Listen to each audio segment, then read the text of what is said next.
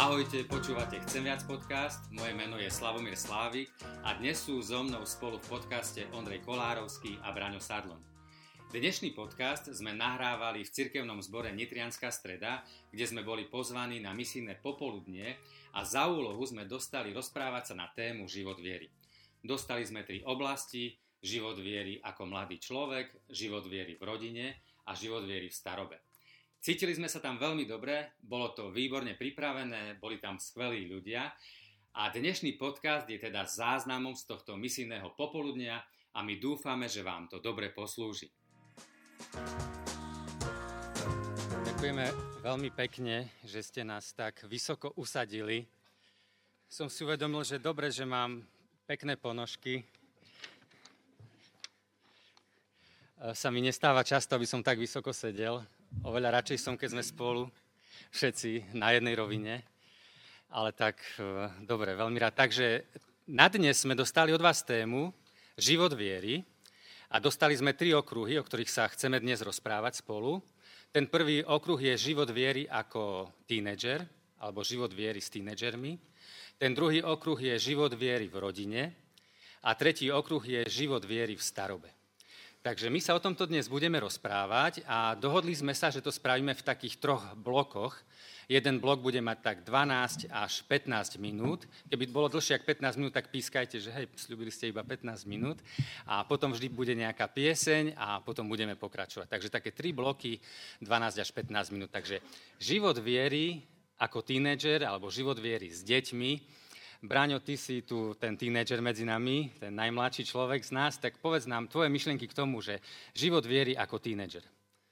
No, musím povedať, že mi to úplne lichotí, že som tu možno medzi vami ako tínedžer, ale pred desiatimi rokmi som musel už prestať pracovať s mládežou, lebo mladí už, takí, že naozaj, že mladí, že konfirmandi mali problém mi týkať. Tak si hovorím, že to je proste čas už skončiť.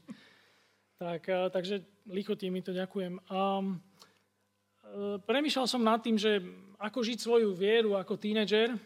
Ja keď som bol tínedžer, vlastne som mal 17 rokov, keď som uveril v pána Ježiša a, a tak som vnímal vieru alebo uvedomal som si, že sú také dve roviny. Jedna je tá osobná, hej, to, že, si, že chcem rásť vo viere, čítam si Bibliu, robím si stíšenia, modlím sa, proste ten vzťah medzi Bohom a mnou. Že to je ten, ten základ, hej, že od toho sa to všetko odvíja. A potom taká druhá rovina, že, to, ako sa tá viera prejavuje návonok v mojich vzťahoch, priateľstvách, to, ako rozprávam, ako sa správam, ako vyzerám, hej, ako to, aby som proste šíril evanílium, to, aby som, by som povedal, taký Kristov ambasádor, by mal byť každý kresťan, hej, a toto som si uvedomoval, túto rovinu viery a tak som vnímal, že treba nejakým spôsobom niečo robiť pre Božie kráľovstvo, hej, v Biblii na mnohých miestach sme vyzvaní slúžiť proste Ježišovi, hej, a jedna sestra, taká staršia, múdra vo viere, mi hovorí, že ja som jej tak hovoril, že sa hľadám. Že neviem, čo mám robiť, kam sa zapojiť a tak. A ona hovorí, že, že dám ti jednoduchú radu. Uh, choď na rôzne miesta, poslúž rôznym ľuďom, rôznym spôsobom, naštív rôzne, proste máš veľa možností, vyskúšaj si zažito a možno sa v niečom z toho nájdeš. A myslím si, že to bolo veľmi dobré, že som vtedy ju stretol a že mi dala túto radu. A, a našiel si sa? Našiel, našiel. Ja som to naozaj urobil. Ja som pochodil jednak v našom zbore, e, bol som na besiedke, tam som hral na gitare, na mládež som chodil, na spevokol som chodil, tam som sa nenašiel. Tam mi raz dirigent povedal, keď, že tuto, tuto bude forte, tak Braňo, ty vtedy piano. Tak niektoré veci, viete, človek pochopí tak z náznakov tak tam som sa nenašiel. Ale našiel som sa naozaj na mládeži a tá jej rada bola naozaj taká dobrá a veľmi múdra. A, a zároveň som to aj ja s našou mládežou potom robil. Som mládežníkov sa snažil e, pozbudzovať k tomu, poďme, vyskúšajme, zažíme. A naozaj sme e, pochodili, absolvovali spolu rôzne veci, slúžili sme, ja neviem, v domov dôchodcov, vo väzniciach, v rómskej osade, dobrovoľníctvo, pouličné evangelizácie, víkendovky, tábory, cyklo, výjazdy, proste rôzne veci sme zažili a musím povedať, že naozaj e, mnohí mladí, buď e, dobrovoľnícky, laicky, alebo dokonca profesionálne sa dnes venujú práci s deťmi, s chorými ľuďmi, so starými ľuďmi a tak ďalej. Takže keby som mal taký impuls nejakým mladým vyslať, tak by som povedal, že Nesed doma so založenými rukami. Nečakaj, že Pán Boh ti zasvietí z neba, že toto choď robiť, tam choď. Ale proste choď, vyskúšaj, zaži, uvidíš. Verím, že si miesto nájdeš. Ondrej, život viery ako tínedžer alebo s deťmi v rodine. Mne sa páči veľmi tá rada, čo ti povedala tá, tá teta v mladosti, lebo presne toto je aj moja taká rada, že mladý vek je v tom výborný, že človek ešte môže vyskúšať mnoho rôznych vecí. A naozaj by som každého mladého človeka pozbudil v tom, aby, aby skúšal rôzne veci a, a vlastne to je jeden spôsob, ako sa nájsť. A taká jedna myšlienka, ktorá mi prichádza na um, že vlastne mladý vek je naozaj vek takých mnohých rozhodnutí, ktoré musí, musíme ako mladí ľudia spraviť, alebo mus, niektoré musíme, niektoré je dobré, keď ich spravíme. A sú také tri dôležité rozhodnutia, ktoré je veľmi dobré, keď ich urobíme v mladosti a keď urobíme správne rozhodnutia, alebo čo najlepšie rozhodnutia v tomto smere. Tak ktoré sú to tie tri rozhodnutia? Prvé rozhodnutie je rozhodnutie pre Pána Boha. Vlastne si zodpovedať tú otázku, že ako chcem žiť. Hej. Možno niekto bol vychovávaný vo viere, možno niekto nie, ale ako chce prežiť, prevziať za seba sám zodpovednosť v živote a teda aké to bude vo vzťahu k Pánu Bohu. A je výborné, ak toto rozhodnutie alebo k tomuto dozreje už v mladom veku, lebo si ušetrí mnohé možno omily, kotrmelce a tak ďalej, bolesti v živote.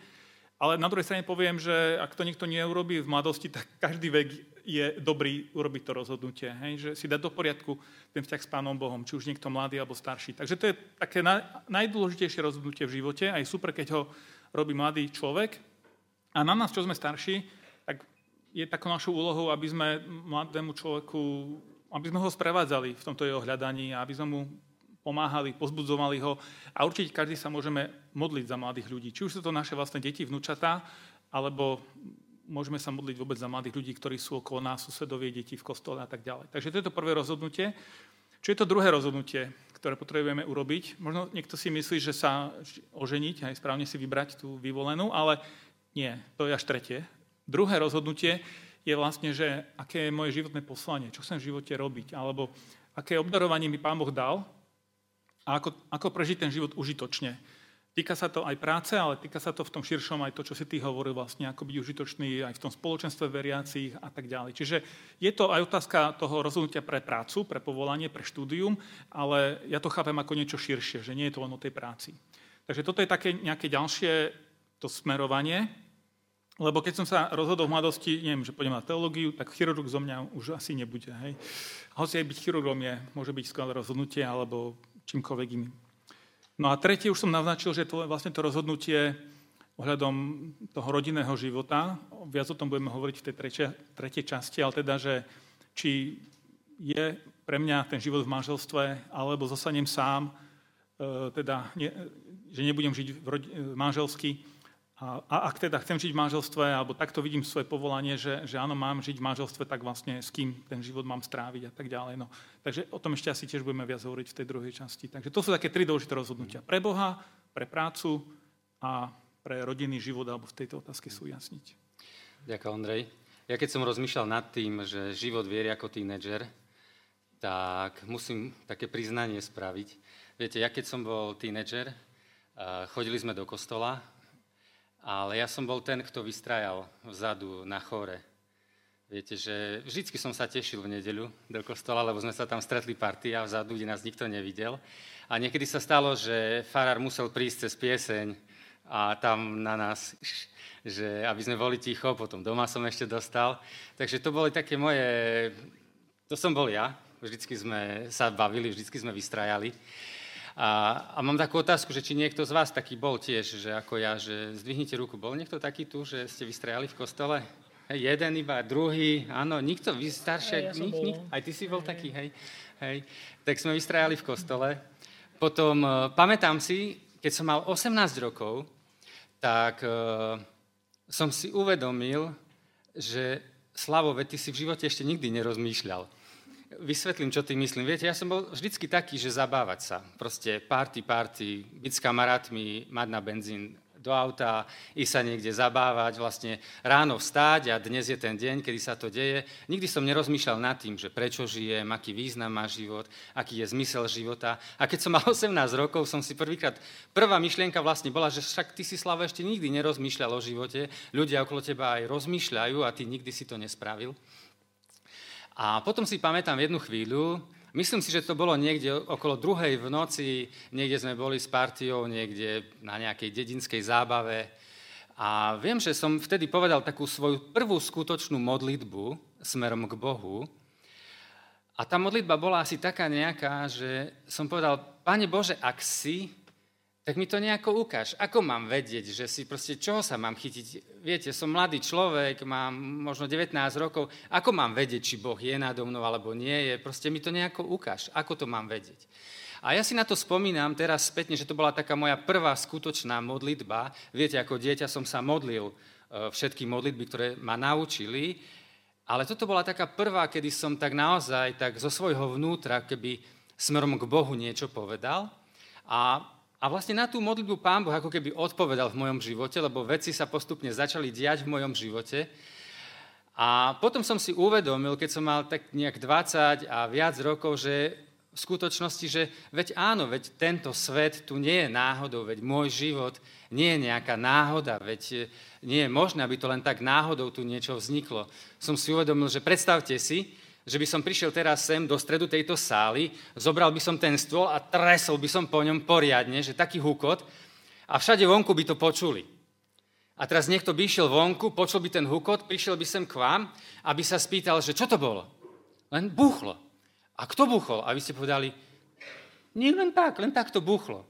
A viete, veril by vám ten človek, že však by ho, však ste tu boli, však niekto to musel spraviť, niekto musí byť pôvodca toho rachotu, toho, že to niečo buchlo. A podobne to aj so životom a s našou planétou, že my sa tvárime, že proste sa to len tak stalo. Ale ako sa to stalo? Niekto je pôvodca, je tu nejaký hýbateľ. A ja som si to tak začal uvedomovať postupne ako mladý človek, že áno, život nie je náhoda, svet nie je náhoda, je tu stvoriteľ. A druhá vec, ktorú som si uvedomil vtedy, je, že ten stvoriteľ, ktorý nás stvoril, on ma nestvoril preto, aby na mňa teraz hrozil, že hrozne žije svoj život. A nestvoril ma preto, aby ma kritizoval, aby, aby mi vrával, čo zle robím, ale som si uvedomil, že stvoriteľ, Boh, je ako dobrý otec, ktorý chce, aby sa mi v živote darilo. Ktorý chce, aby som v živote úspel. Ktorý chce, aby som v živote robil dobré rozhodnutia. Aby som svoj život prežil múdro. A tak, také moje povzbudenie na úvod pre vás všetkých tínedžerov, ktorí ste tu, alebo keď máte deti tínedžerov, alebo aj keď ste ešte ako starší to nikdy nespravili, tá modlitba nemusí byť učesaná. Nemusí byť nejaká skvelá. Nemusí byť ako z knihy, ale nech je taká zo srdca, že Pane Bože, toto som ja, takéto veci sú v mojom živote, toto prežívam, takéto otázky mám, Vieš mi na to odpovedať? Ja si myslím, že to je dobrý začiatok. Pre mňa to bol skvelý začiatok. Ja som teraz úplne vďačný za to, že sa to stalo v mojom živote. A ja vždycky vám budem tvrdiť a každému okolo seba, že, že to je to najkrajšie, čo človek môže vo svojom živote zažiť, keď e, sa skloní pred Bohom. Takže to by som povedal na úvod, ako tínedžer. Bráňo, ty ako tínedžer, čo boli také čas, čo ťa formovalo? Ja, e, keď si hovoril o tom, že si robil, že si vystrajal v kostole, tak ja som si presne predstavil tá sestra staršia, ktorú som Ale spomínal. nebudeme hovoriť, že kto čo nie, robil. Nie, tak, ale to len taká asociácia. Ona učila na besiedke a pamätám si raz, ako sme na besiedke s bratrancom e, na modlitevni rozbili okno počas besiedky mm-hmm. a ona čakala mojich rodičov, ako výjdu z kostola, ako už tam so mnou bola nastúpená, ako im to oznámi. Tak, no, tak, hej, tak ja som sa preto prihlásil. Uh, ja keď pozerám na dnešných mladých, na, na tínedžerov špeciálne, tak uh, zdá sa mi, že proste sú takí zahladení do seba, že riešia seba proste. Uh, byť nastajlovaný, akože jasné, teraz už sa vám to možno nezdá, ale keď som mal 12-13, tak proste každé ráno prsty do gelu, a každý vlás na ofine na svoje miesto. Keby ste videli nastajlovaného bráňa. teraz to už trvá kratšie, nie? Teraz to trvá Bráňa, kratšie. Prepač, neviem si to predstaviť. Ale... Existuje fotodokumentácia, môžem vám ju oh, niekedy ukázať. No. Škoda, že nemáme projektor. Boli časy, no. Hey, hey. A, ale proste na jednej strane je to prírodzené pre ten vek, že človek sa hľadá, rieši seba. Na druhej strane si myslím, že treba vedome, aby, aby tínedžeri, aby mladí ľudia proste, aby vedome sa snažili ten zrak od seba obracať na iných. lebo byť nastajlovaný, byť in, mať značkové handry, mať super partiu, byť cool, proste, hej, že to je dneska trend, určuje to nejakým spôsobom hodnotu mladých ľudí, ale, ale zároveň sú nešťastní, pretože nie sú dosť cool, nemajú dosť dobré handry, nevedia to alebo to, nie sú ako ich idoli a tak ďalej. Čiže stále, čím viac sa zaoberajú sebou, tak tým viac sú zo seba ako keby často sklamaní. Mám mm. taký dojem. A... Ale vieš čo, ja ti poviem, že ja som tiež nad tým rozmýšľal a že toto často tak kritizujeme tých mladých mm. tínedžerov, ale ja som si uvedomil, že to sme aj my takí. Akože nie, ja, ja nie, hej, ale vy. Ako, ako, že aj my starší proste, hej, človek je zahľadený hej. do seba, rieši seba, ale nerieši možno handry, hej. vieš, ale rieši okna na dome a auto ano. a tak ďalej, vieš. Áno. Že ale, sme nevyrastli niektorí. Ale myslím si, že ten princíp platí všeobecne nielen, nielen pre mladých, ale teda aj pre vás starších, ako Aha. si povedal. ja som tá super generácia medzi tým. A naozaj, že nerieš seba, ale, ale pozeraj na druhých okolo seba a na ich potreby a snaž sa tie potreby naplňať. Uh-huh. A to, je úplne, to sa dá úplne tak prakticky pretaviť a poviem vám taký taký zážitok, eh, keď som chodil na mládež, tak sme, kto z vás, keď si sa ty pýtal do plena, ja dám otázku, kto z vás niekedy škrabal tapety z panelov? Hej. A takže hej, vy ste škrabali a tí, ktorí neškrabali, sa uškrňajú, lebo počuli legendy o škrabaní ja tapiet. Ja som nepočul, ja nechápem. Ty si počul, ja, tak ja ti to vysvetlím. Proste keď škrabeš tapety, tam sú len dve možnosti. Jedna možnosť je to hore chytíš a zíde to až dole celá tá rolka sama, pekne úplne jednoducho. Okay. Druhá možnosť, to je tá, ktorú každý z nás pozná a zažil, kto to skúšal, že buď použiješ špachtlu, orezovací nožík, žiletku alebo čokoľvek ostré a milimeter po milimetri to zoškrabávaš. Dokonca ešte v panelákoch boli také, také super rady, že daj si vriacu vodu, čo najväčší objem, najlepšie nejakú kotlovinu, do stredu obývačky a tam nech tá pára, nech sa to napárí dobre a to pôjde lepšie. A tak... medzi tým ste sa mohli kúpať, že spá. Hej, jasné. tak vtedy to ide lepšie, nie po milimetri, ale po 1,2 mm to ide vtedy. No a my sme toto robili s mojimi rodičmi na byte, keď som ešte býval u rodičov, bol som asi plus minus vysokoškolák vtedy a, a piatok na mládeži som to spomenul, že v sobotu budem to robiť a tak, ale bola to ako v rámci debaty. A zrazu zvoní zvonček, otvorím dvere a tam proste, ja neviem, asi 10-12 mládežníkov so špachtlami, s nožíkmi. To... A ja som bol úplne dojatý. Ja som mal slzy na krajičku z toho, že, že prišli a to bolo strašne pekné. Aj moji rodičia majú veľmi pekné spomienky dodnes na to, že tá partia proste tých tvojich kamošov prišla, oškrabali sme dve izby za tú sobotu a ja som potom s rodičmi celý zvyšok leta doškrabával spálňu. Ale chcem tým povedať, že, že proste neriešili seba, ale išli spoločne poslúžiť a to bolo strašne pekné. Veľmi nás takéto aktivity spájali. Boli sme e, jednej mládežničke e, zase zemiaky kopať, jednému tatkovi pokazenú 120 otlačiť a tak, kosiť, snehodrňať a stále niečo.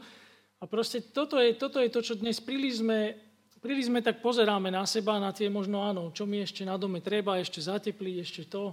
Mladí možno riešia handry, tak Skúsme pozerať na ľudí okolo seba, na ich potreby a skúsme tie potreby naplňať. Je to úplne jednoduché, praktické. Myslím si, že to je taká, taká jednoduchá viera. Uh, už, už budú pískať ľudia, takže už len krátko. Ondrej, ten prvý blok, teenager, máš ešte k tomu nejakú takú myšlienku, niečo? Čo by si k tomu povedal? Ja som veľmi vďačný za ľudí, ktorí boli pre mňa vzorom.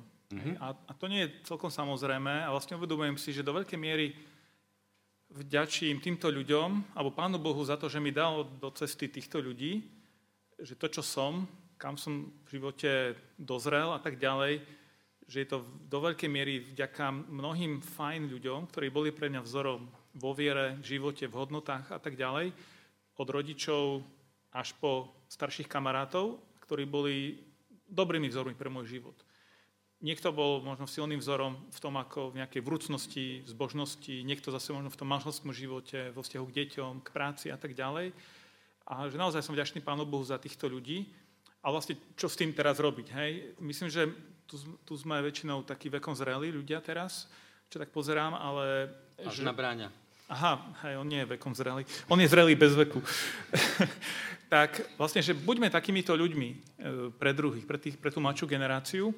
A druhá vec, že keď toto aj počúva niekto mladší, tak, e, tak ak sa ti to neudialo samo, že máš takých ľudí, tak ich hľadaj. Hej?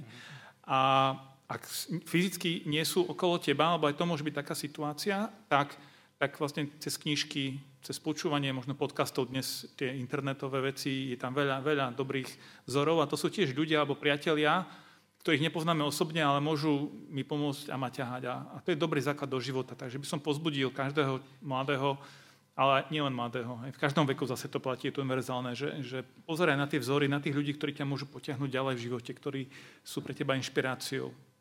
Slavo, vidím, že niektorí už púlia ústa na to no. pískanie, tak posledná záverečná myšlienka. No. Ďakujem, bratia, za tento prvý blok.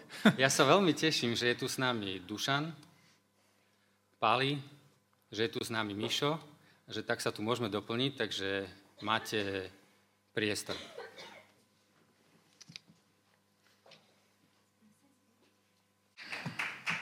Takže pokračujeme druhým blokom. Život viery. A teraz to je život viery v rodine. Ondrej, ty máš z nás najväčšiu rodinu, máš 4 deti. Berme to takto. Takže začni ty teda. Život v rodine, čo sú tvoje myšlienky? Veľmi dobrá téma. Zase poviem tri princípy. Viete prečo tri? Lebo viete, ako tri si nezapamätám, takže preto vždy tri. Hej. V tom prvom vstupe som mal tri, teraz zase tri. Tak sme sa s manželkou bavili už ešte na začiatku nášho vzťahu, že čo sú také dôležité veci a vlastne vždy mám pripravené tieto, tieto tri také myšlienky do manželského života v prvom rade, ale platí to aj o rodinnom živote. A máme takú skratku, aby som si to ozaj zapamätal, že PKO, park kultúry a oddychu. Aby bolo, aby bolo manželstvo takým parkom dobrej kultúry a ozaj takého, takej pohody, tak my sme si tak zadefinovali, že tri veci, ktoré sú pre nás dôležité, že, že ich chceme robiť v živote. A to P reprezentuje prijatie. Že vyberám, vyberám, s kým budem žiť, ale keď som si už vybral, tak to, toho druhého príjmam takého, aký je.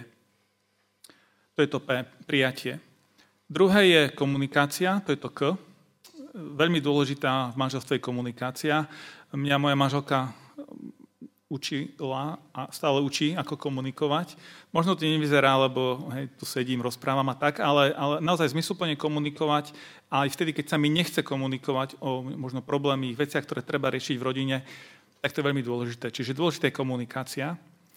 No a čo je to tretie, to očko obed, možno poviete, to je dôležité vždy. Hej, láskajte cez žalúdok, ale nemyslím tým nič také. Odpustenie. Totižto, aj keď príjma, sa snažím prijať toho druhého, aký je, aj keď s ním komunikujem, proste niekedy sa zasekneme v tom vzťahu a nevieme sa, jediný spôsob, ako sa pohnúť ďalej je, že si odpustíme, že ja odpustím tebe a ty, ty odpustíš mne.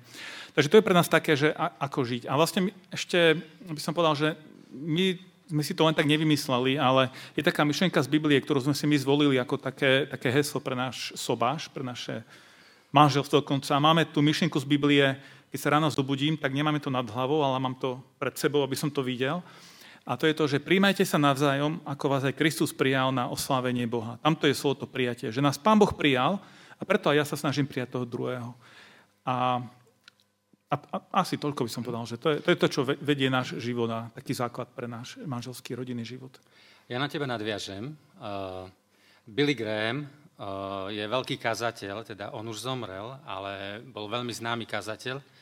A to, čo na ňom bolo krásne, nielen, že vedel dobre rozprávať, ale žil aj pekný život, lebo viete, často to je tak, že niekto je známy ako kresťan, ale potom ten život nie je až taký pekný. A u neho je to pekné, že aj bol veľký kazateľ, mal veľmi dobré kázne, ale aj žil krásny život a krásne manželstvo. A jeho manželky Ruth sa spýtali, že čo robí manželstvo dobrým manželstvom, alebo ako mať skvelé manželstvo. A ona odpovedala, že skvelé manželstvo vytvárajú dvaja skvelí odpúšťači. A to je presne to, čo Ondrej hovorí. Ja som si to tak zapamätal pre svoj život, je, že naozaj, ak dvaja si vedia naozaj odpúšťať navzájom, lebo nie sme dokonali, vieme, poznáme sa, ale vieme si odpustiť navzájom, tak môžeme mať skvelé manželstvo.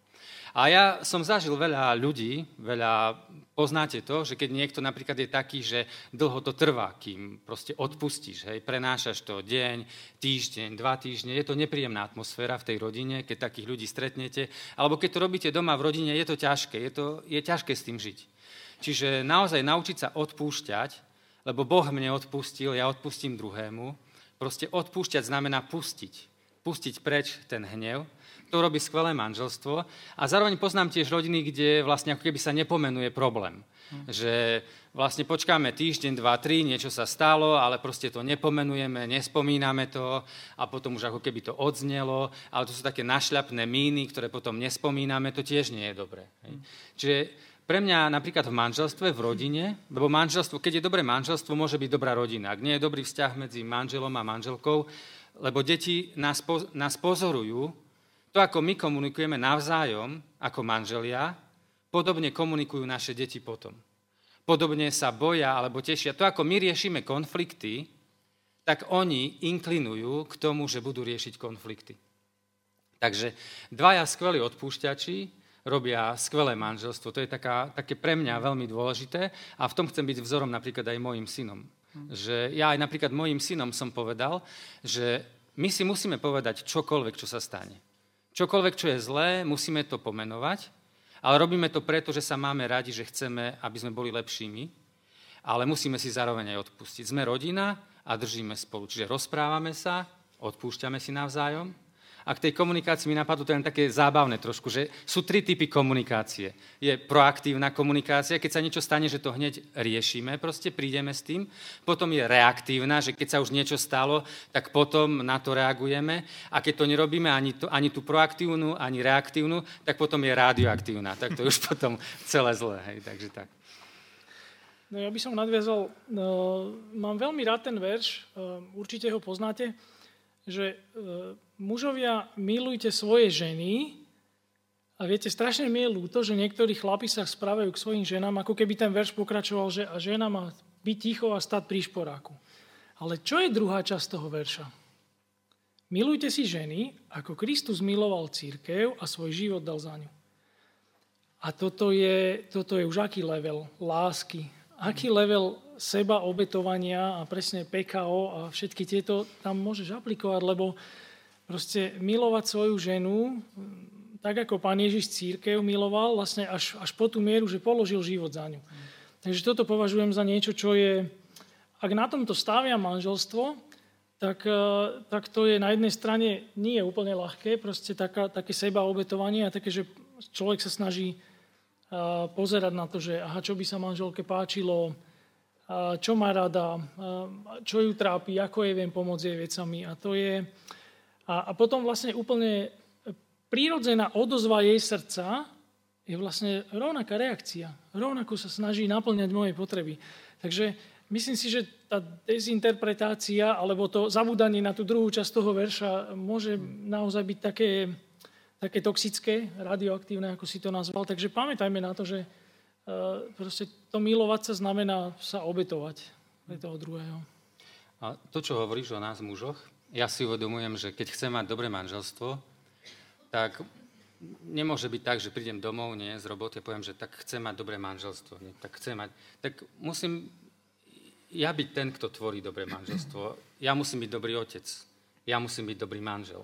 Ak ja chcem, aby moja rodina kráčala cestou viery, ja musím byť človek viery.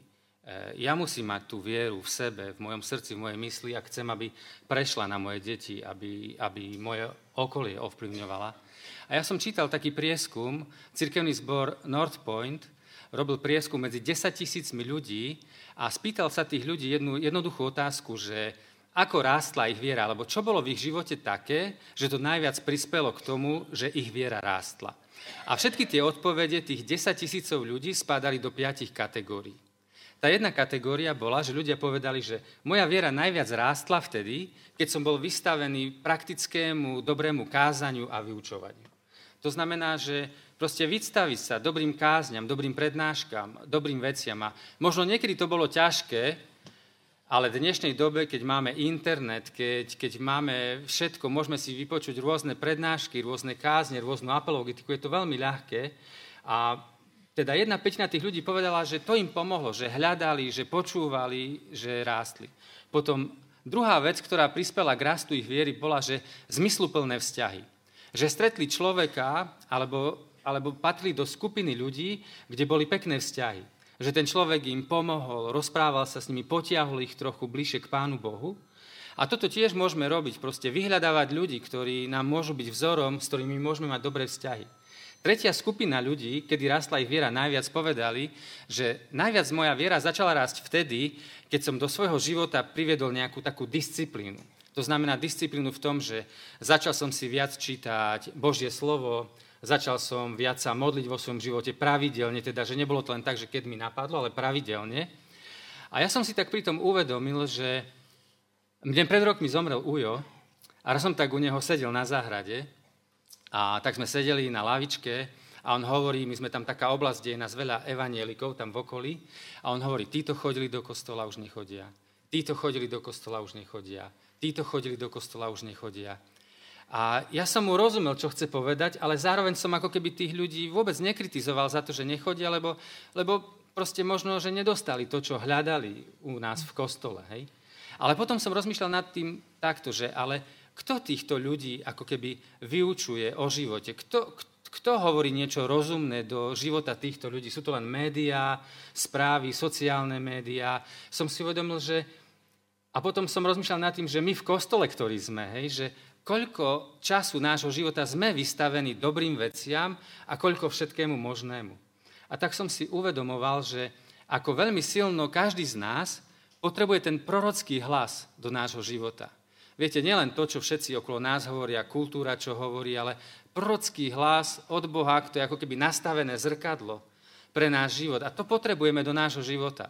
Ten prorocký hlas, a vtedy môže naša viera rásť. Vtedy, vtedy vidíme veci trošku v inom svetle, Božími očami. A to potrebujeme.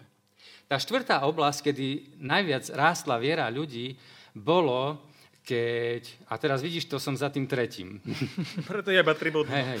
Piata bola, že keď boli, keď, keď boli v ťažkej situácii životnej, že proste dostali sa do niečoho ťažkého a to, to sa im stalo a to bol taký definujúci mo- moment a štvrtá mám, už som, tu mám poznámky, a štvrtá bola tá, že keď si povedali, že začnú slúžiť. Viete, že nebudú len tak bežne členmi v cirkevnom zbore, ale že si povedia, že dám sa do nejakej služby. Začnem pomáhať možno s mladými, alebo na detskej besiedke, alebo v zahraničí to je často tak, že tí ľudia si povedia, že idem na týždeň, alebo na dva týždne, na tri týždne pomáhať niekde do krajiny, kde, sú, kde sa ľudia majú ťažko. A keď to zažili, keď videli iných ľudí v núdzi, tak to posilnilo aj ich vieru, lebo sa museli viac spoliehať na Pána Boha. A ja chcem iba tým povedať to, že toto všetko máme k dispozícii, že ak ja chcem mať dobrú rodinu, ak ja chcem byť človekom viery, ak ja chcem, aby ľudia okolo mňa boli ľuďmi viery, ja to musím byť najprv. A naozaj v dnešnej dobe môžem sa vystaviť hocičomu a hlavne chcem povedať, že my potrebujeme ten prorocký hlas Biblie, prorocký hlas Boha do nášho života. Ja môžem nadviazať na, na to, že e, to, čo si hovoril, že či som ja taký, hej, mm. že, že čo je v našom domáželstve. Ja si pamätám, že ako tínežer, keď som si hľad, tak rozmýšľal, že sníval o tej vyvolenej, tak som mal doslova, ja som si spísal zoznam, hej, že čo všetko má splňať tá, tá moja budúca. A potom mi niekto, niekde som počul tú myšlienku, že, že keď máš akože zoznam, že, že čo chceš od tej druhej, tak otázka je, že či si ty taký. Hej? A tak som trošku sklapol, že aha, že to nielen ja môžem mať požiadavky na toho druhého, že ja by som mal byť nejaký, aj nejaký charakter aj, a, a tak ďalej. No a, a to sa týka aj, aj vôbec toho výberu partner, partnera, aj potom toho, ako žijeme v rodine, že jedna vec je si vybrať toho správneho človeka, o ktorom verím, že Pán Boh mi ho dáva do cesty a že chce, viem si ho predstaviť ako, že s ním zostarnem, a že bude mamou alebo otcom mojich detí. To je skvelé, keď takého človeka nájdem, keď mi to Pán Boh dá. Ale druhá vec je vlastne, že, že keď už som sa rozhodol pre niekoho a dal som ten záväzok, že chceme spolu kračať tou cestou, tak potom robiť tie správne veci. Že nejde len o to, že vybrať si toho správneho alebo tú správnu, ale či potom ďalej v tom manželstve, v tom vzťahu robíme tie správne veci, ktoré budujú tú lásku a, a robia ten život taký, že, že sa teším z toho, že, že ten život mám. Takže niekedy dávame veľký dôraz na ten výber partnera a možno niekedy spätne aj poviem, že á, že som sa sekol, teda ja nie, ale niekto si môže povedať, že je nešťastný v tom vzťahu. A manželka to môže povedať? Alebo... Hey, ja, som, ja som spokojný, neviem prečo ma... No, no. Ja, som spoko, ja som sa dobre rozhodol. No, ale teda chcem tak akože vážne, že že robme tie správne veci v tom tom vzťahu, že už či sme robili dobré rozhodnutia, alebo možno si myslíme v nejakej fáze života, že nebolo až také šťastné, tak dávam dôraz na to, že robme tie správne veci. A môžeme sa debatiť, že čo sú tie správne veci, ako to odpustenie, čo sme tu už spomínali. Ale ja poviem, že aj vzťah s Pánom Bohom je dôležitý, že, že to, že mám výborný vzťah s manželkou, alebo že prežívame to krásne obdobie zamilovanosti a tak ďalej, to je jedna vec. Ale moja manželka mi nenahradí Pána Boha a ten vzťah s Bohom, že to je dôležité. A keď ja mám dobrý vzťah s Bohom, to je dobrý základ pre dobrý vzťah s manželkou. To je aspoň taká moja skúsenosť. Uh-huh. Niekedy možno, dobre, ale to už iná myšlienka. Ma bráne, môžeš, lebo už budú, bude už, už, už čas. Uh, nadviažem na Ondra, chcel som na Slava, ale najprv na, na, Ondra. Hey, a to, to, to, dúfam, že to nebude príliš odveci, ale naši farárovci mi raz hovorili, ja som si myslel, že to je vtip, ale oni sa tvárili pri tom vážne, že brat farár hovorí, že ja som sa modlil za manželku a mám, mám teba. A ona hovorí, no a ja som sa nemodlila za muža. mám teba, no. Uh, ale ten štvrtý bod, čo si hovoril, Slavoty, tak to ma zaujalo, možno by som ho trochu rozšíril, pretože to je niečo, čo ja tak vnímam. Na, možno manželstva, ktorý keď ja som uvažoval nad, nad eh, možno budúcou manželkou ako tínedžer, tak také vzory, ktoré mi boli, tak to boli manželstva, ktoré boli zapojené do praktických vecí, nielen v zbore, ale proste taký ochotný proste poslúžiť. A to je niečo, čo, čo vnímam ako veľmi pozitívne. A zároveň si uvedomujem, že Napríklad u nás to tak je, že my máme také rozdielne oblasti služby. Sú manželstvá, kde spolu majú na starosť upratovanie modlitebne. Že sú tam spolu, naplánujú si to, obetujú tomu jedno po... obetujú. Robia to jedno po obedie, alebo spracujú na besiedke, tak doma si pripravia program, potom to odmoderujú si besiedku. A my to máme tak, že ja idem niekedy na nejaké celé poobede niekam na brigádu a manželka zase celé poobede alebo večer robí nejaké korektúry alebo niečo prekladá, alebo proste často sa to tak e, nie úplne e, spája. A potom, e, akože keď to dáme dokopy, tak je to dosť času a niekedy to vytvára také nápetie. A ja som v tomto taký, že si to tak nejak neviem úplne v, prvé, v prvom okamihu uvedomiť. Že niekedy je to také, že, á, že zase si slúbila, že budeš tam a tam. Hej, teraz sa to stalo, manželka slúbila našim mládežníkom, oni idú na tábor, mládežníci, super, spravíme si náš mládežnícky tábor. Teraz na mládeži zisťovali medzi sebou, že teda čo budú variť a tak a zistili, že vedia čaj spraviť a párky. Tak manželke... No, tak začínali. Hej, no tak každý tak začínal. Hej, a manželke ich prišlo lúto a tak sa im ponúkla, že aspoň na tri dní by tam išla, že im poslúži, navarí. Prišla domov, mi to tak hovorí, že by teda nad tým uvažuje, že im to...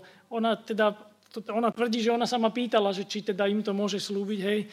A, a, a ten prvá moja reakcia bola, že jejda, že keby tak mal doma kto upratať, nie, že ideš mladým tam, ale, ale potom, keď si to uvedomím, keď nad tým viac rozmýšľam, tak si hovorím, že ale to je služba, že to je, že to je to, čo je pre Božie kráľovstvo, že to je to, v čom sa musíme podporovať a v konečnom dôsledku to je to, čo aj to manželstvo posúva dopredu. Proste to tak je. Že, tak, takže štvrtý bod, som si zapamätal. Tak aj my mladí by sme si ešte mali pamätať. Ale... Ty, ty by si si mal pamätať. Dobre, takže toto je záver nášho druhého bloku. Ak dobre čítam program, teraz má byť prestávka. Takže správne a sestra Faraka nám asi povie ďalšie inštrukcie k tomu. Tak čaká nás záverečný blok, tretí blok na tému život viery a to je život viery v starobe. Ako vidíte, my sme na túto tému veľmi e, vekovo vhodný. Vekovo vhodný, ale ja napríklad sa teším na tie myšlienky, ktoré pre vás som si pripravil, tak verím, že aj Braňo, aj Ondrej. Ondrej, môžeš začať, lebo ty sa tak krásne na mňa usmievaš. E, to si dobre uviedol, že, pretože sa usmievam a som sa bal, že povieš, pretože som najstarší z, z nás tu, lebo moje deti, keď, akože ja sa nesítim staro ešte, ale moje deti niekedy sa ma tak spýtajú, že oci, a ty keď si bol mladý, to si sa naháňal s dinosaurami? No, takže, takže oni ma tak dostávajú do reality, že od maturity naozaj už ubehlo pár rokov. Ale teda objektívne, subjektívne sa pozera na to tak, že ešte staroba je niečo, na čo sa teším, že keď mi Pán Boh dopraje, aj spolu s manželkou, že by sme sa toho dožili, že to môže byť, že proste je to dar tiež prežiť pekne starobu. A, a tak ako hovoríme mladým ľuďom, že by sa mali pripravovať aj na prácu, na manželstvo a tieto veci. Myslím, že aj my, čo sme v strednom veku, že vlastne by sme sa mali pripravovať aj na, to, na tú jeseň života, keď sa tak poeticky hovorí. A tak ja nad tým rozmýšľam príležitostne, že, že čo to znamená a uvedomujem si, že áno, že fyzické sily ubúdajú, človek možno viac zabúda niektoré veci, alebo ehm, vlastnosti máme obyčajne, vekom sa som, zosilňujú nie práve tie najpozitívnejšie vlastnosti, ale tie druhé. Že vlastne ako sa na to pripraviť a viete, keď si predstavím takého nejakého, že, že by som bol taký starý, ufurfovaný, zahorknutý človek, tak to je predstava, že s takým človekom nikto nechce mať asi nič spoločné. Ale sú aj starí ľudia, ktorých poznám, alebo mal som možnosť poznať, ktorí vedeli byť radostní a vďační, a to aj napriek bolestiam a ťažkostiam, ktoré mali. U nás najlepší vítač v kostole, čo stal pri dverách a vítal ľudí, najlepší vítač bol starý pán, už je nebohý, ktorý proste mal bolesti, ledva sa vedel vyrovnať, čo ho lamalo v krížoch a tak ďalej. Ale on bol taký, taký úsmev vždy mal, keď vítal ľudí, to bola proste radosť. Hej? A, a teda pre mňa sú vždy veľkým vzorom a motiváciou, inšpiráciou ľudia, ktorí aj tú starobu vedia prežívať ako, ako dar od Pána Boha a ako vďačnosť. Aj napriek tomu, že je mnoho dôvodov, na čo sa môžeme stiažovať a čo nás bolí, alebo čo už nemáme a tak ďalej. A taký príklad takých manželov, ktorí boli, ktorí boli pre mňa takouto motiváciou, boli manželia Hreškovci, farárovci, ktorí prežívali svoj dôchodok v našom cirkevnom zbore. A, a proste 70 plus, už potom 80 plus, a boli to ľudia, ktorí stále vedeli pozerať do budúcnosti. Že len nepozerali sa, ako to bolo, keď boli mladí, aké to bolo super a teraz, aké je to všetko zlé. Ale naopak boli tými, ktorí vedeli pozbudiť. Vedel som, že sa modlia za nás, za cirkevný zbor a pozerali do budúcnosti. Hoci vedeli, že, že tú budúcnosť, to ovocie už oni asi nebudú v takej miere môcť užívať, ale predsa sadili, rozsievali, aby tá budúcnosť bola dobrá. A konkrétny príklad, napríklad teta Hrešková, my tak voláme, že ujo teta, tak ona mala 70, vyše 70 rokov, keď založila spevokov v našom cirkevnom zbore. My sme mali besiedku, mládež, biblické hodiny, práca s rodinami, všetko možné, ale spevokov sme nemali. A ja nie som tak, hej, asi tak hudobne ako ty, Braňo, na tom.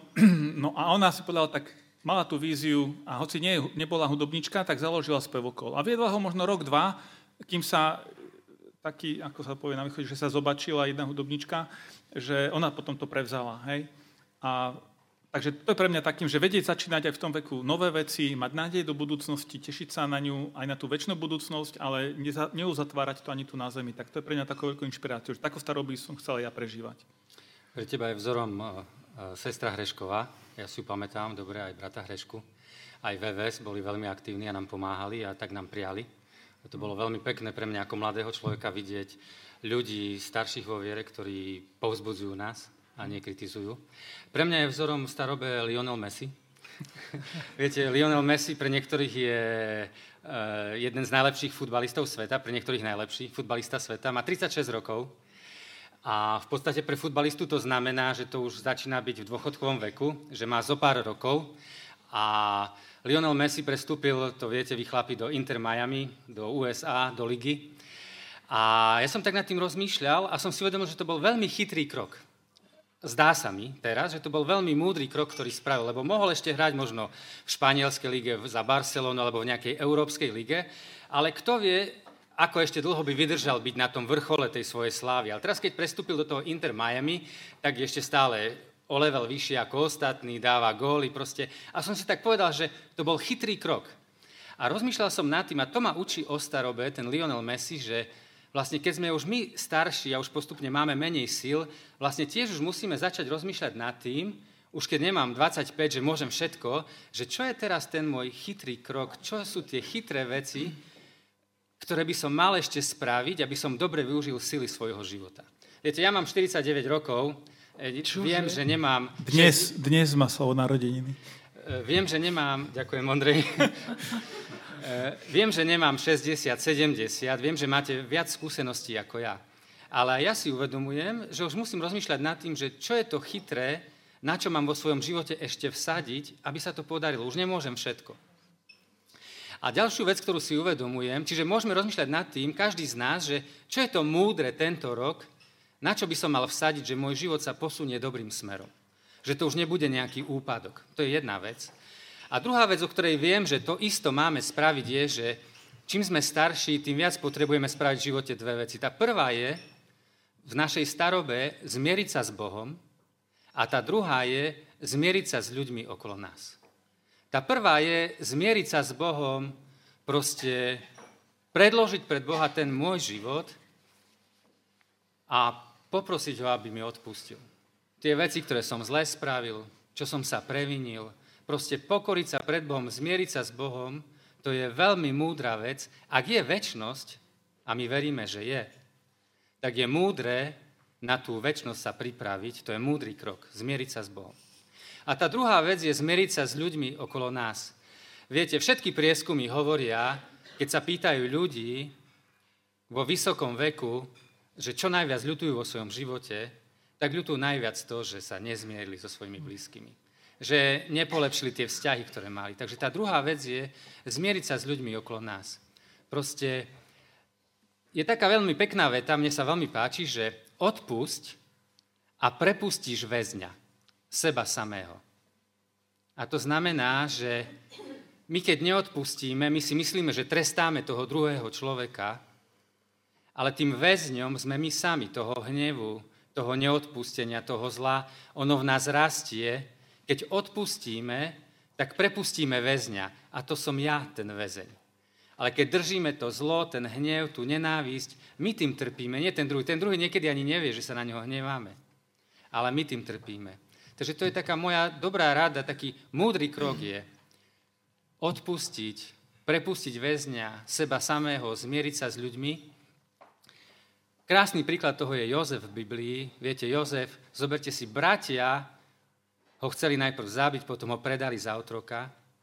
A keď tí bratia po rokoch, po rokoch prichádzajú do Egypta, kedy Jozef je druhý najväčší človek v krajine, on ich spozná a povie im, ja to parafrázujem teraz, že vy ste mienili na zle, ale Boh mienil na dobre. Ten Jozef si uvedomil, že ako keby, že čokoľvek sa nám v živote môže stať, viete, a stanú sa nám veci v živote, každému z nás, aj mne sa stali ťažké veci v živote. Ale Boh je vždy väčší ako tie ťažké veci, ktoré sa nám v živote stanú. Boh je vždy väčší než to ťažké. A taká myšlienka, posledná k tomu, to, čo hovorím, je, Max Lucado, myslím, že povedal, že presmeruj svoj pohľad od toho, kto ti ublížil, na toho, kto ťa zachránil. Viete, môžeme sa vždy pozrieť na tých ľudí, čo nám ublížili, ale odpustiť znamená premiestniť svoj pohľad na toho, kto nás zachránil, a to je Boh, Otec v nebesiach. A myslím si, že to je múdry krok. Buďme ako Lionel Messi, správme múdry krok nášho života. Zmierme sa s Bohom a zmierme sa s ľuďmi okolo nás. Bráňo, čo je pre teba vzorom? Čo by si povedal o starobe? No, mne to veľmi lichotí, že vy dvaja ma tu dnes stále staviate do roviny ucha medzi vami. Neviem, či sa to tak aj u vás hovorí. Aj také ucho. Už také aj, ucho. Hej, super. Tak ďakujem, lichotí mi to. A ja som presne asi na tom podobne, že zatiaľ teda nie zo skúsenosti viem hovoriť o starobe, ale zo skúsenosti v tom zmysle, že mám to šťastie, dar od Boha, že som obklopený skvelými seniormi. A presne tak, ako ty si hovoril o tom bratovi, ktorý víta, tak ja možno len pár takých príkladov poviem. A e, veľmi ma to inšpiruje, sú pre mňa vzorom, keď vidím ako starší ľudia, ktorí mm, na jednej strane sami so sebou často mm, chodia po lekároch, už majú proste zdravotné problémy, obmedzenia. Veľmi ma to pozbudzuje, keď týchto starších ľudí vidím, ako verne slúžia. Máme napríklad brata, ktorý každú nedelu, či prší, alebo neprší, tak on po bohoslužbách ide von s časopismi, s vytlačenými kázňami, tam to predáva, rozdáva a keď mu zostane, tak on vždy si vytipuje ľudí, ktorým strčí pod pazuchu tie zvyšné kusy a presne povie, zoberte tomu a tomu, lebo on už nemohol dneska prísť, on je chorý, starý. To ma, to ma fascinuje, ten záujem o, o, o ľudí, ako ich pozná, ako mu na nich záleží a rozdistribuje to a keď mu ešte niečo zostane, tak to strčí mne často lebo tam, kde ja bývam na Kopaniciach, tak tam je domov dôchodcov, tak on vždy ten zbytok posiela tam. Takže to je, to je, to je veľmi pekné, že on pozná tých ľudí, pozná ich potreby a chce, ich, chce im poslúžiť. Alebo sestry kostolníčky, alebo sestry, ktoré sa starajú o modlitebňu, ja to strašne mám rád, keď prídem do kostola. Viete, tie naše kostoly často bývajú vlhké, zatuchnuté, akože tak no, nebýva to úplne ako taký najpríjemnejší priestor, čo sa týka možno pachu. Ale ja, keď vojdem do nášho kostola, tak tam je vždy tak príjemne. Je tam čisto, je tam upratané, naša modlitebňa je vždy voňavá a naše toalety zborové sú vždy nablískané.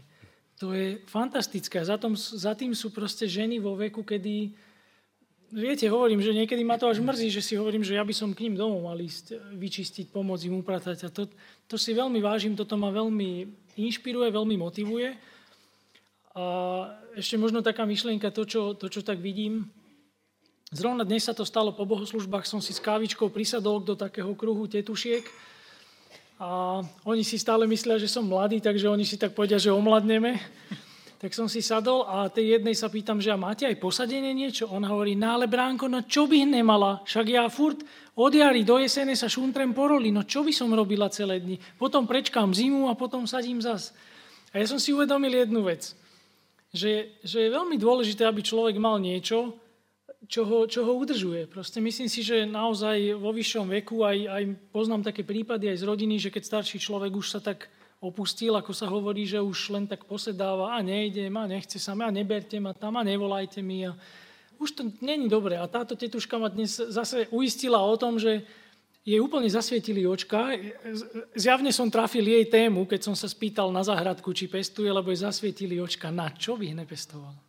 Tak tak to ma pozbudzuje a to je niečo, čo aj ja tak možno do budúcna si hovorím, keď budem starší, že ja chcem byť aktívny. Ondrej, ty si niečo povedal s tým, že keď budeš starší, že nechcel by si byť ako nejaký uhundraný človek. A ja som tiež nad tým rozmýšľal a možno mám taký test pre nás každého jedného z nás, že keď sa pozorujete, a ja seba, keď pozorujem, že sme starší, že stávam sa viac takým uhundraným, nespokojným človekom, alebo som človekom, ktorý v sebe ešte má nádej, má radosť, chce pomôcť ostatným. Že to, to je taký test, keď, keď spozorujem na sebe, že som uhundranejší človek, nepríjemnejší človek, niečo so mnou nie je v poriadku, nesmerujem dobrým smerom. To si musíme uvedomiť. Ak sa stávam nejakým uhundranejším, horším, že so mnou je ťažko vychádzať, nesmerujem dobrým smerom vo svojom živote. A ja mám na to taký príklad. Predstavte si dvoch mužov, že dostanú tú istú prácu. Lebo viete, my kresťania, ešte poviem k tomu to, že lebo my, my nemáme dôvod byť uhundraní, lebo my smerujeme a my veríme, že nás čaká väčnosť. Že nás čaká nebo. Že máme budúcnosť. My vieme, že smrťou nekončí tento život, že tento život končí, ale smrťou nekončí všetko. My máme tú nádej, o nej spievame v našich kostoloch, v našich piesniach, veľa piesní o tom, že máme tú nádej. A predstavte si dvoch mužov, ktorí dostanú prácu, tú istú prácu dostanú.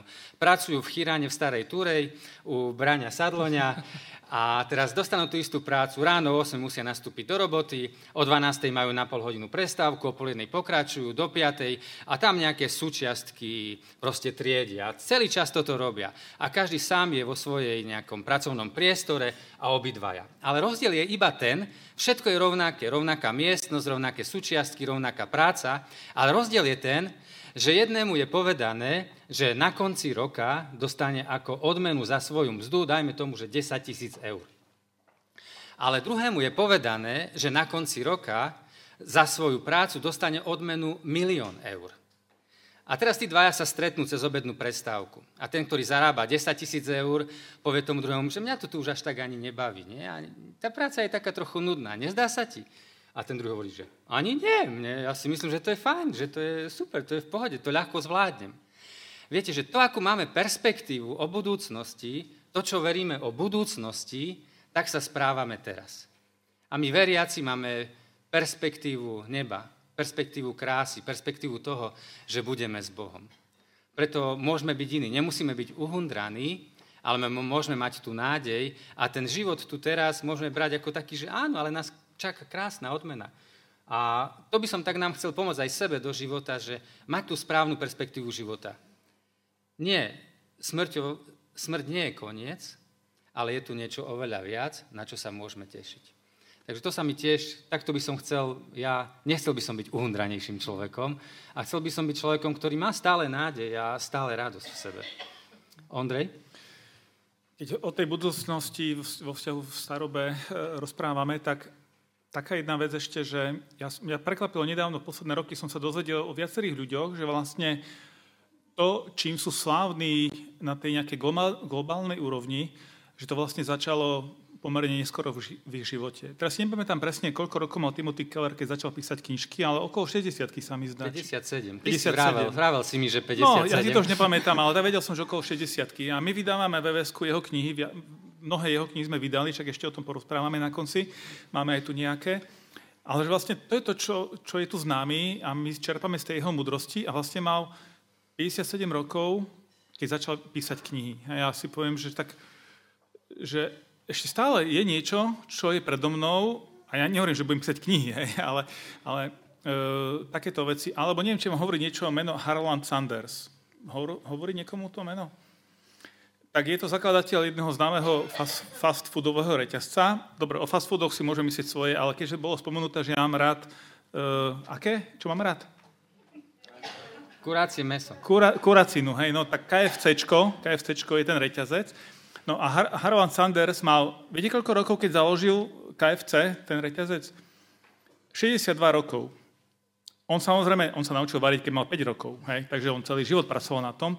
A hoci nebol profesionálny kuchár, tak v takomto veku, napriek niekoľkým krachom v živote predtým, čo mal nejaký biznis, tak toto rozbehol. A keď mal 75, tak predal tú licenciu za 2 milióny dolárov. V súčasnej dobe to je hodnota 15 miliónov. Ako skvelé, keby som to mohol zanechať deťom, nie? Že taký, taký, také dedičstvo. Ale teda otázka je, čo môžeme my zanechať. Ja nechcem hovoriť o biznise, že máme my rozbiehať teraz ešte nejaký biznis v, tom, v takom veku vyššom, ale že sú veci, ktoré my môžeme naozaj dať ako dobré dedičstvo našim, našim deťom, našim vnúčatám, tým, ktorí prichádzajú po nás. A viete, ja si uvedomím, keď som bol mladý, som rád chodil po mnohých aktivitách a proste človek takovej silou vôle mnohé vedel urobiť a teraz si už uvedomujem, že oh, už ma to tak nebaví vždy, ani to nemo, nechce sa mi, nevládzem všetko to robiť, ale stále môžem robiť jednu vec. Bez ohľadu by som povedal, pokiaľ mám trošku jasný rozum, tak to môžem robiť a to je, môžem sa modliť. A, a si uvedomujem, ja som trošku tak bral na ľahkú váhu možno v mladosti, že keď som počul, že starí ľudia, že sa modlia za svoje deti a vnúčatá a som to tak bral, no však akože fajn, som rád, že sa modlíte, ale som nejak nevedel pochopiť tú hĺbku toho, ten, tú hodnotu a, a posledné roky ma Pán Boh učí, že toto je niečo skvelé, čo môžem odovzdať alebo dávať tej generácii po mne, ktorá prichádza, že sa za nich modliť. A možno nebudeme písať slavné knižky, možno nebudeme rozbiehať skvelý biznis, možno neviem, čo zanecháme, aký dedičstvo svojim deťom, možno, že to nebude vyčísliteľné e, vo financiách, ale môžeme im zanechať ten duchovný odkaz za to, že kam bol nasmerovaný náš život, že k Pánu Bohu. A môžeme sa stále za, modliť. A verím, že to má význam. Tak to chcem pozbudiť, že ak ste to nezačali, alebo ak sme to nezačali a nerobíme to, tak to robme. A robme to horlivo, lebo to je niečo, to je ako keď sme investícia, že sporíme deťom nenaučiť, tak tie modlitby, to, to je veľmi dobrá investícia do života ďalších generácií. Tak tomu nás chcem všetkých pozbudiť. Bráňo, ešte chceš rozprávať niečo o starobe? Nechceš? Veľmi krátko, ak môžem. No. A, spomenul si toho Tima Kellera, on, jedna z kníh, ktorú EVS vydalo, je Božia múdrosť pre zmysluplný život. Sú to na každý deň zamyslenia a je to skvelé čítanie na každý deň. A jedno z tých zamyslení bolo vlastne na tú pasáž z prísloví, kde sa rozpráva o starcoch a, a o mladých a ako keby také porovnanie. A Keller z toho vyťahol, že vlastne mladí sú plní síl a také akejsi neunavnej tížia dostivosti, hej, tak to nazval, a že starší ľudia, aj Biblia ich definuje, že ich šediny sú ich ozdobnou korunou. A ja milujem na starších ľuďoch, keď sú múdri. Keď jednoducho, jeden môj známy, ktorý je kazateľom jedného zboru, tak e, raz povedal takú vec, že, že vieš čo, že ja veľmi túžim potom, aby ľudia v mojom zbore rástli vo viere, aby sa to prejavovalo, Eh, on mi povedal takú vec, že keď niekto chodí, eh, teraz nič zlom voči biblickým hodinám, on povedal, že keď niekto chodí 50 rokov na biblickú hodinu a nikam sa za život neposunul, tak asi je niekde chyba. A ten rast vo viere by, by mal nejakým spôsobom by, byť, mali by, sme, mali by ľudia napredovať a ja mám veľmi rád, keď, keď naozaj sú starší ľudia naozaj múdri, skúsení a za tie roky naozaj tak, tak mnoho načerpali z Božieho slova, tak veľa zažili, a, a často mi dajú spätnú väzbu na môj život, na moje slova, na moje reakcie. To, toto mám veľmi rád. Toto je niečo, čo na starých si naozaj veľmi vážim. Ďakujem Bohu za to. Ja k tomu poviem iba to, že my si často myslíme, že vek a múdrosť idú ruka v ruke, ale nie je to pravda. Žiaľ, je to tak. My sa musíme snažiť o tú múdrosť. To, že sme starší, ešte neznamená, že sme múdrejší. Každý z nás. A tá múdrosť, Biblia hovorí, že začína tam, keď sa pokoríme pred Bohom. Múdrosť začína s bázňou pred Bohom. A možno, ak nehovoríme už o strobe, možno na záver mám takú myšlienku.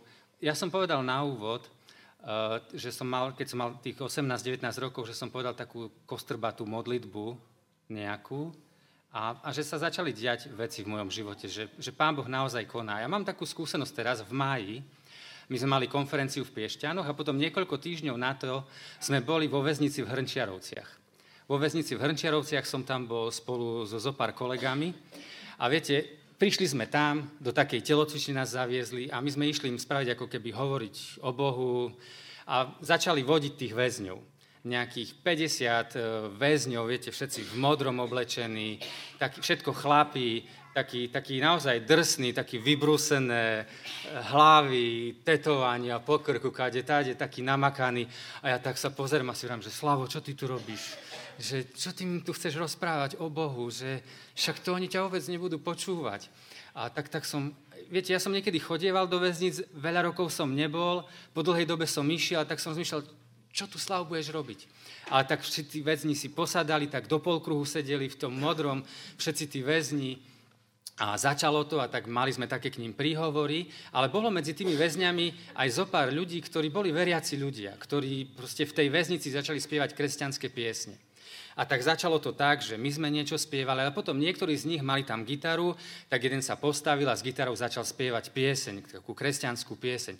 A ja si hovorím, že wow, super, že, ale postupne za tú hodinu v tej miestnosti, v tej, v tej miestnosti sa atmosféra tak začala meniť, že postupne, už posledná pieseň, keď sa spievala, tam sedem tých väzňov stálo, viete, tak za, za ramena pochytaní, takí chlapí, takí riadní, dve gitary, jeden kachon a jak spievali, viete čo, by ste takú kapelu chceli na zborový deň. Proste ten rytmus a tá energia v nich, aká bola, a proste spievali a tak niektorí z nich mali ruky hore a spievali, že náš pán, on je kráľov kráľ. A ja keď som to videl, viete čo, ja som, ja som úplne nechápal, že, že tu vo väznici títo chlapí tak spievajú na Božiu slávu. Ja som z toho bol, viete, aký hotový. A ja som si vtedy uvedomil, keď som to videl, že Boha nezastavíš. Viete, že že možno sa nám niekedy zdá, že nevidíme jeho konanie, že možno sa nám zdá, že možno v našom zbore by kopec veci mohlo byť inak, ale ja v tej väznici, keď som tam bol a som videl tých chlapov, ako spievajú, ja som si uvedomil, že Boha nezastavíš, on keď chce, bude konať v kohokoľvek živote, kdekoľvek a to jediné, čo môžeme spraviť, je, že sa pred ním pokoríme. Že sa pred ním skloníme, lebo raz aj tak pred ním každý sklonený bude na poslednom súde. A je to lepšie skloniť sa teraz. A druhá vec, ktorú som si uvedomil vtedy je, že keď oni spievali a oni ako keby k tým svojim spoluväzňom mali tak ruky, že ako keby poďte, pridajte sa k nám. Viete, tak spievali oduševnenie, ale tak mali ruky, že poďte, spievajte s nami, pridajte sa k nám. To bolo z nich úplne cítiť, z tej ich neverbálnej komunikácie. A ja som si uvedomil, že taká církev máme byť. Že proste tak žijeme, spievame, máme vieru v sebe, máme nádej, nie sme uhundraní a smerom k druhým máme takto ruky, že poďte, pridajte sa k nám. To je to najlepšie, čo sa vám môže stať. A zoberte si, oni vo väznici, my sa niekedy hambíme, nie? ale však sa zavrieš vo svojom dome. Ale oni tam s nimi žijú 24-7. A pred nimi tak vyznávali, poďte, pridajte sa k nám, lebo to je to najlepšie, čo sme v živote zažili. A ja vyznávam, a my všetci tu teda vyznávame, že je to najlepšie, čo môžeme zažiť, pokoriť sa pred Bohom a že nás On vedie a môžeme s ním kráčať. A to, čo iba potrebujeme mať potom takto ruky k druhým, poďte, pridajte sa k nám. Lebo byť veriacim človekom to nie je, že príkazy a zákazy, ale to je radosť a budúcnosť a to je niečo, na čo sa môžeme tešiť.